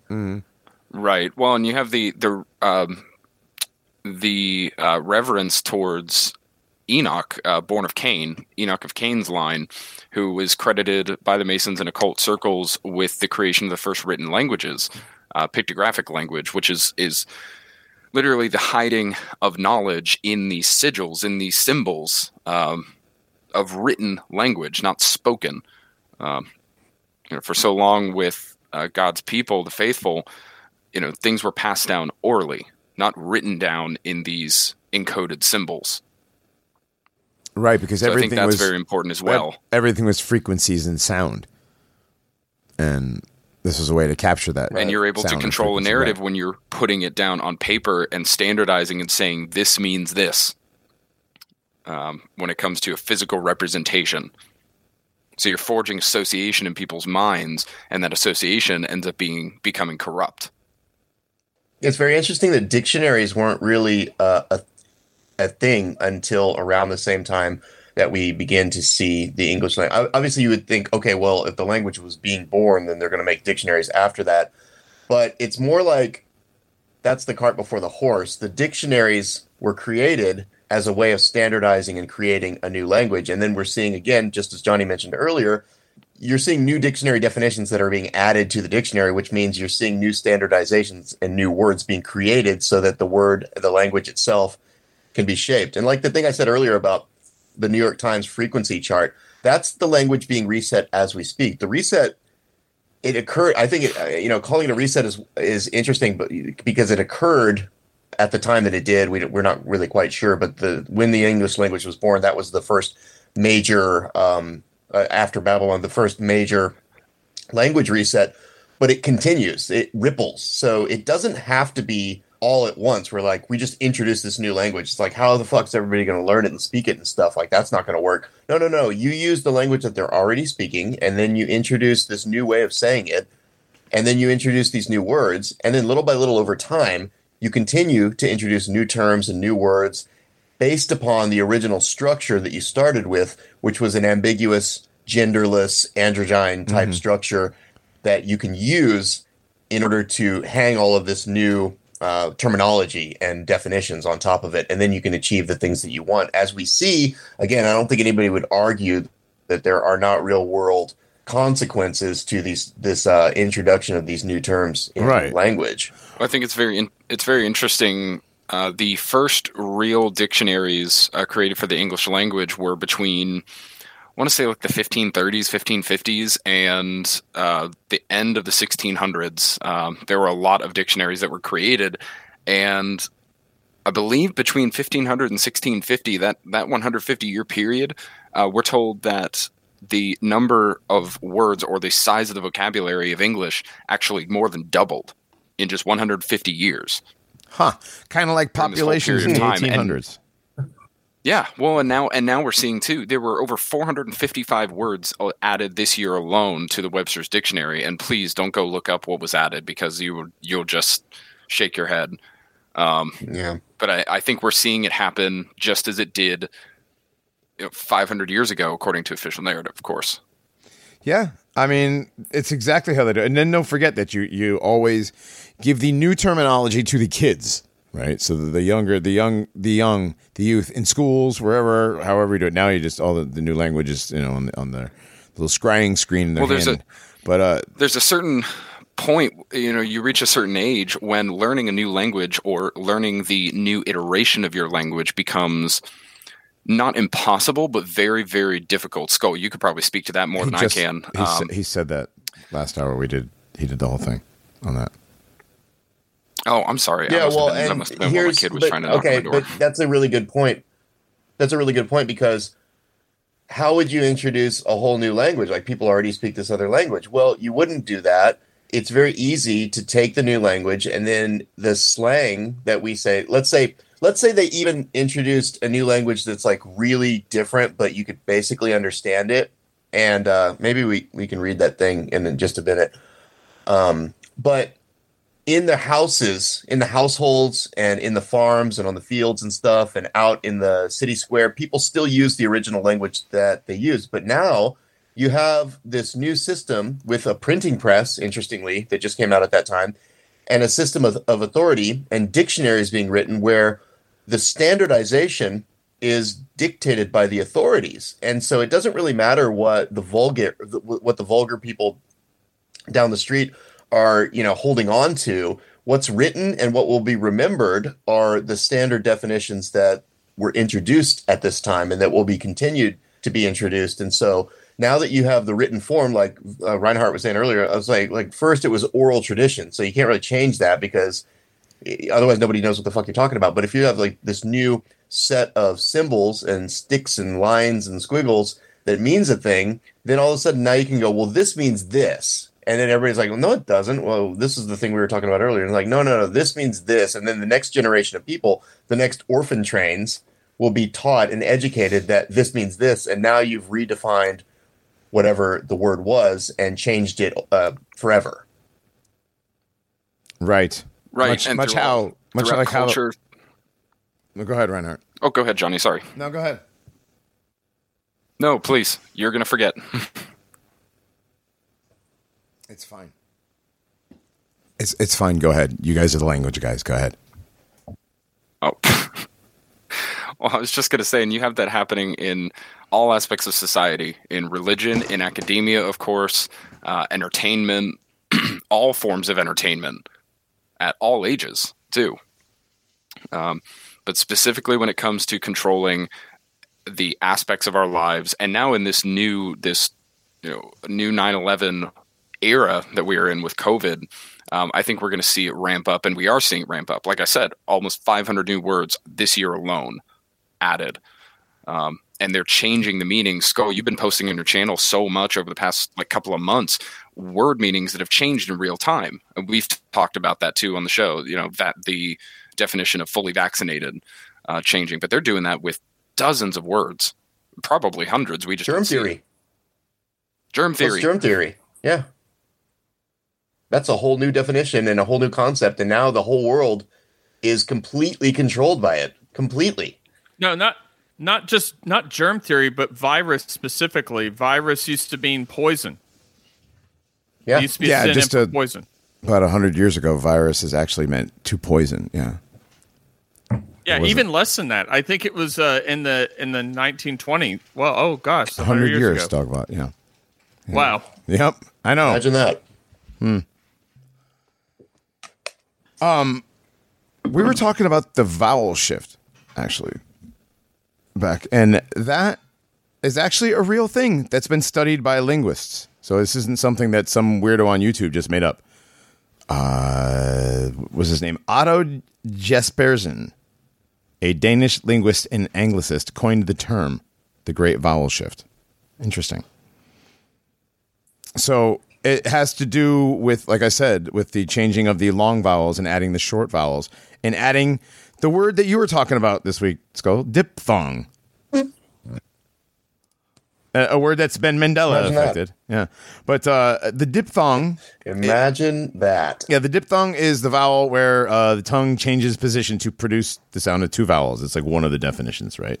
But um, but that only happens when they change the language. That it wasn't like that before, so they added the diphthong, and that's was the in the the vowel shift. So it changed everything. That's when they standardized, basically tried to standardize the English language, and they added they added the short vowels, and it changed the language completely. It changed the meanings of words. It changed, and by changing those meanings, you know, you can you can change a lot of other things. Um, the reset started in the 1300s and it took them a few hundred years for it to completely take place. And uh, the plague is in there. Isn't that part of how the one guy says the reset happened? They killed 200 million people in europe? Like there you go.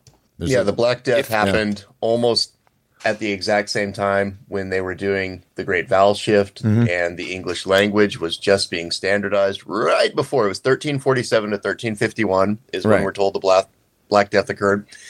And I don't know what is you know true or not, or how did people really die, or did they really just poison wells? I don't believe whatever the story we're told is the story, but something happened, and they use those stories, those narratives, and possibly you know those deaths to get rid of a bunch of people that are problematic and to shuffle them away, and then you have this new society, this new set of people, this new standardization, and you can introduce again, like I said, it's like the orphan trains. It's like scoop all these people out. Who knows what happened? Why are all these buildings there? There's nobody in these cities, completely empty, and then you repopulate it with these new people. The new people don't know the story of or the history of what came before. That history is rewritten and then introduced, and then you have a whole new set of people who goes who just go, "Oh yeah, this is how things have always been." And there was another um, small one after the Black Plague, which was a smallpox epidemic that just happened. I think the guy said 50 years after. I don't quite remember the number, but it was some, somewhat not that long after the Black Plague and, or the Black Death. So you had these other kinds of resets happening at the same time. Interestingly enough, Right. So you have you have uh, die-offs of population, and you replace them. And as you replace them, you educate them. You know, you, you replace them with the kids, and you educate the kids in the schools. Make make education education compulsory, and you give them the new language via the the books that you print. There you go. And it's they're doing it now.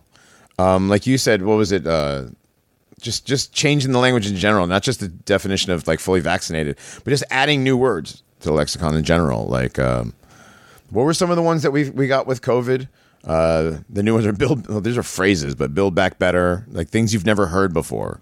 You know, until, until Social distancing. social distance. Right, that's a good. That's one. Yeah. that, that's probably one that's going to last uh probably the longest. Social distancing. right, and Because before the idea the idea that you needed to st- to stay 6 feet away from someone for any reason at all just seemed like you were punishing people. Like like when two when two siblings are fighting with one another. Okay, get away from one another. Get out of arms reach from one another.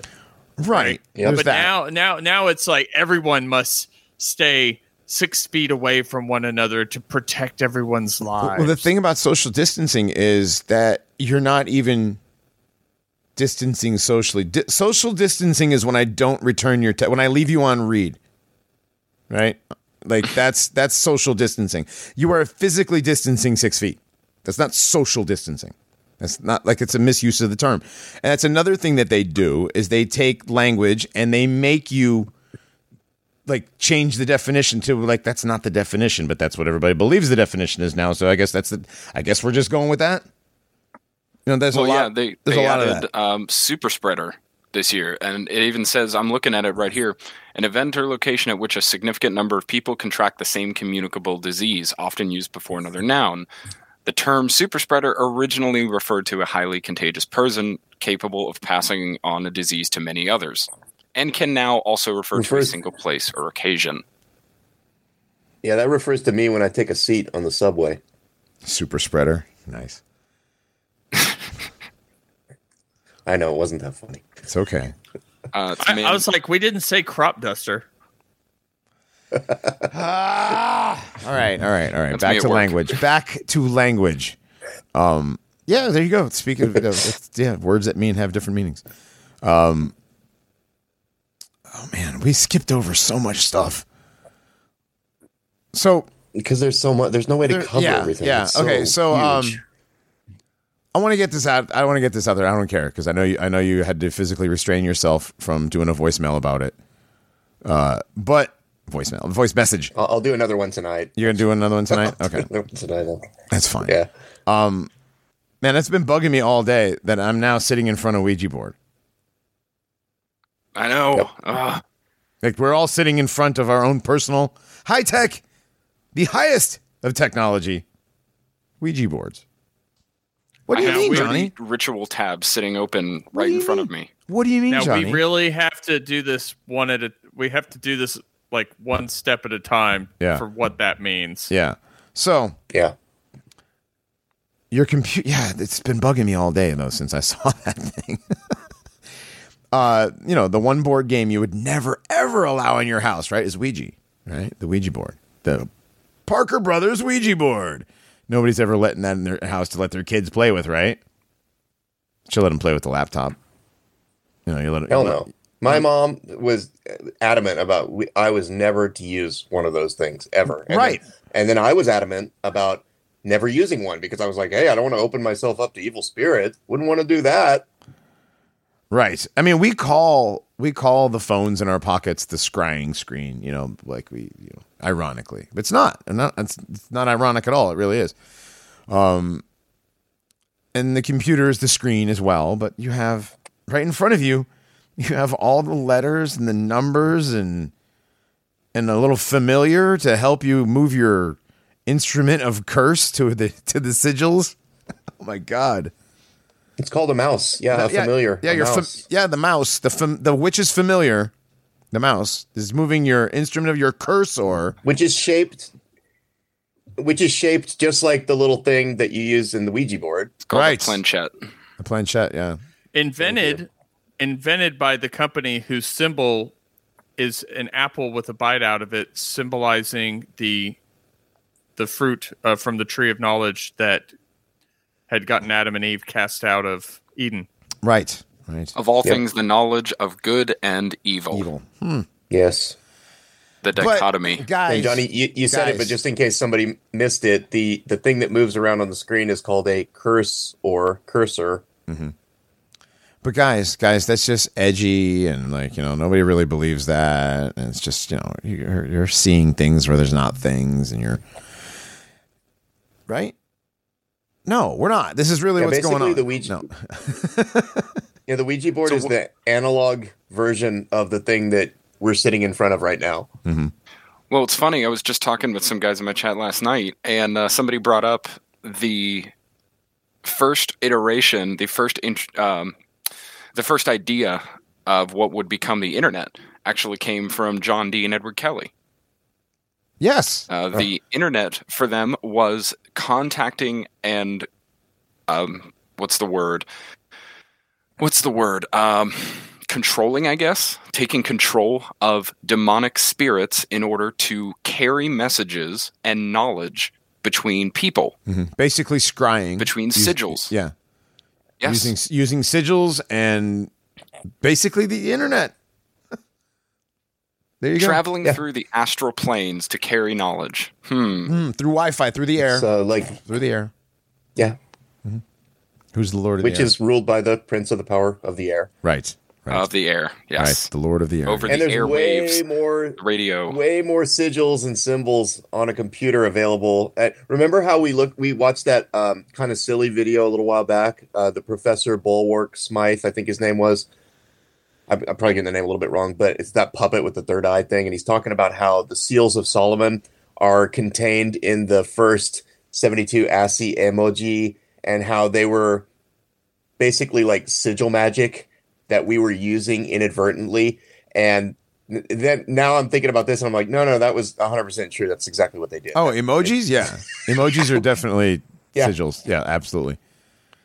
I mean, when you Yeah. just look at the sigils, like out of the lesser the lesser key of Solomon, and you you That- look yeah. at the, uh, you know, I'm looking at my PC right now. I've got a window on one side. I can look at all the components, and I see sigils in there.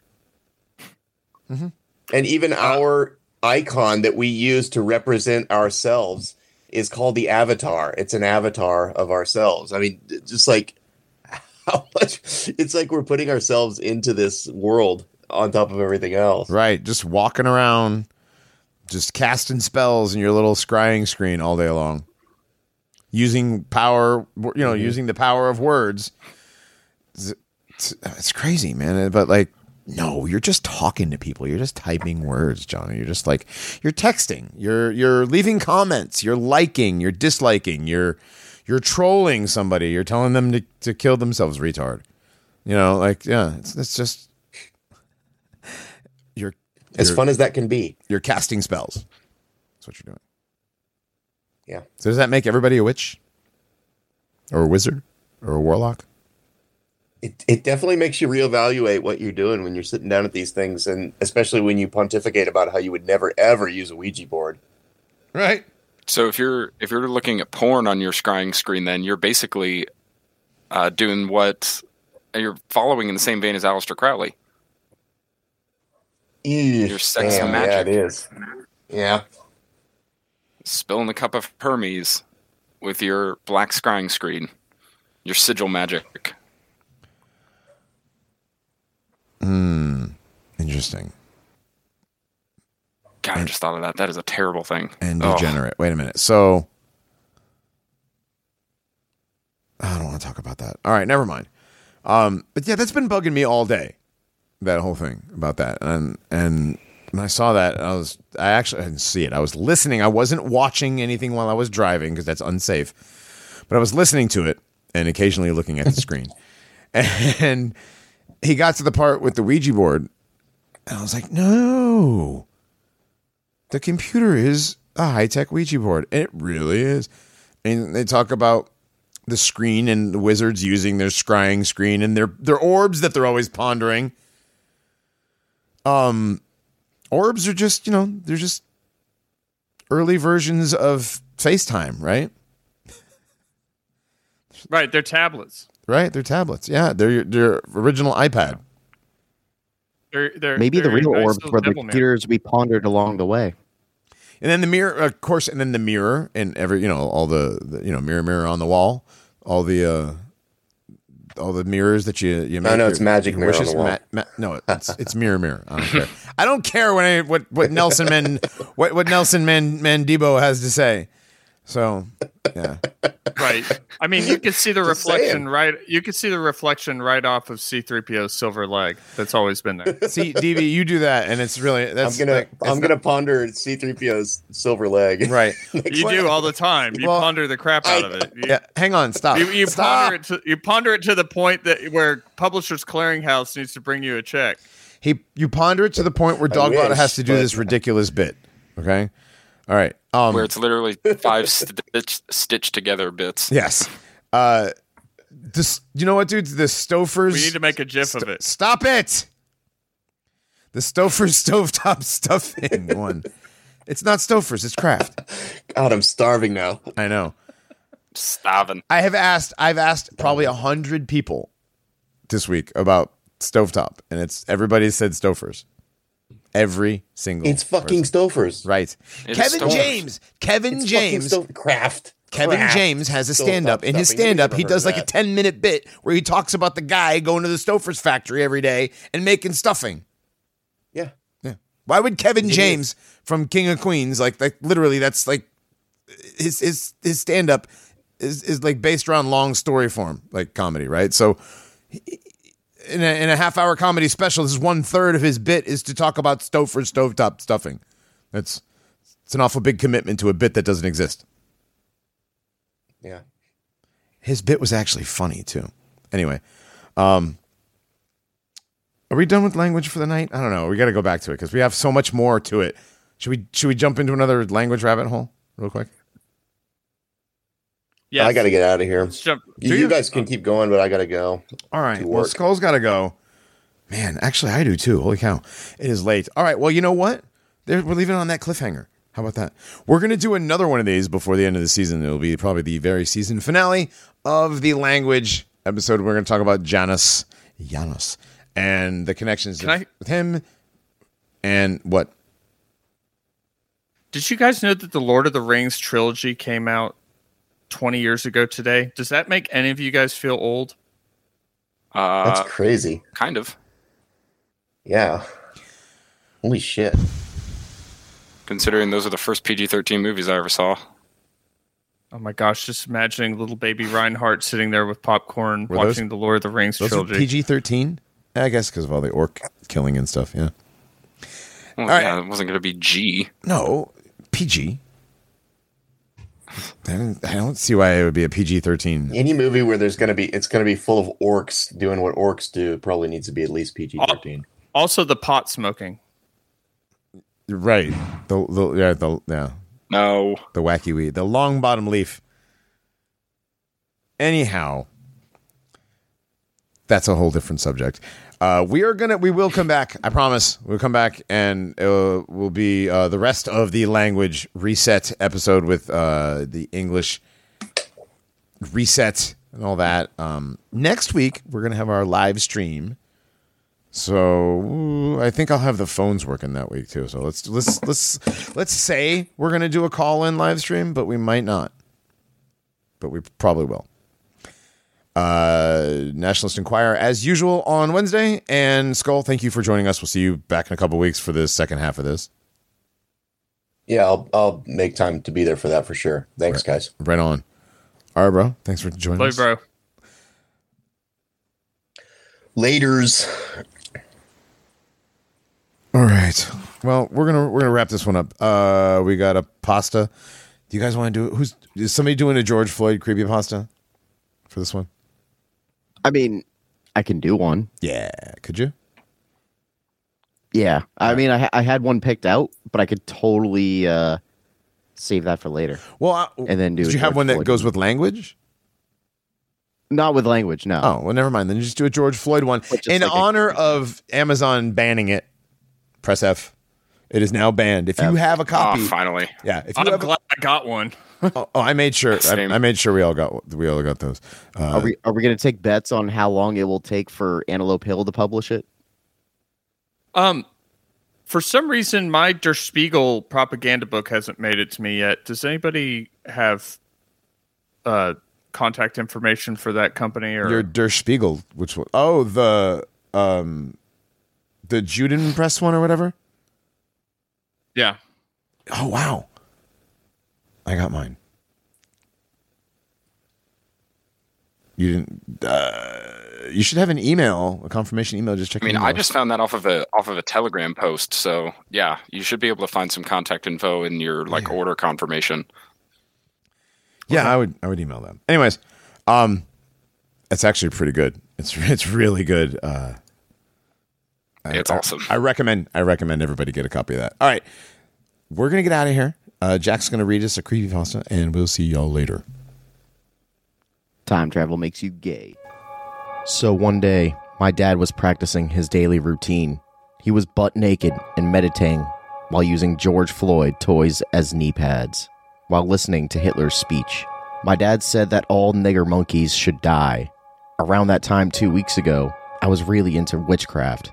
So I decided to do a ritual to bring George Floyd back to life so my dad can beat that stupid monkey nigger with a metal baseball bat.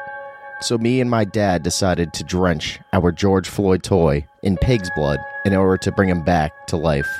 We had to do the entire ritual and sing through two poems written by Monkey Killer in 1786. The poems were written by him while he had two niggers captive in his basement. The poems go Walking through a forest, a glimmer of hope as we walk through there, a nigger of mope when we got attacked by a creature. It seemed to be a large black monkey. We whacked that monkey with our chains and beheaded him. We later realized it was a nigger. To all those dead nigger wasps I kill, I am not sorry. To all those dead nigger wasps I kill, it's your fault for being a nigger.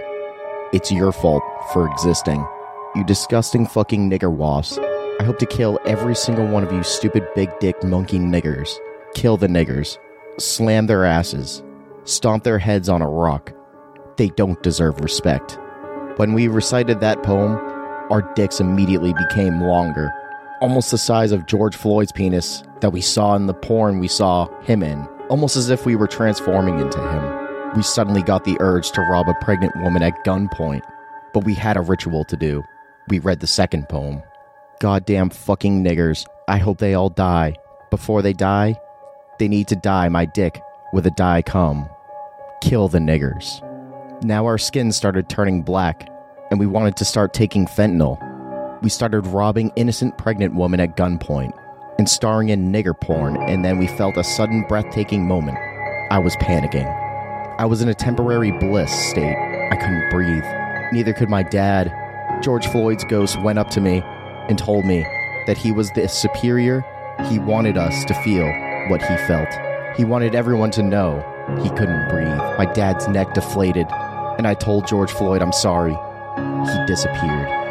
Months later in bed, I saw that George Floyd was growing on my dick. I knew what I had to do. I went to the bathroom and grabbed a knife, and I chopped my entire dick off. I then saw George Floyd crying in the fetal position in my closet.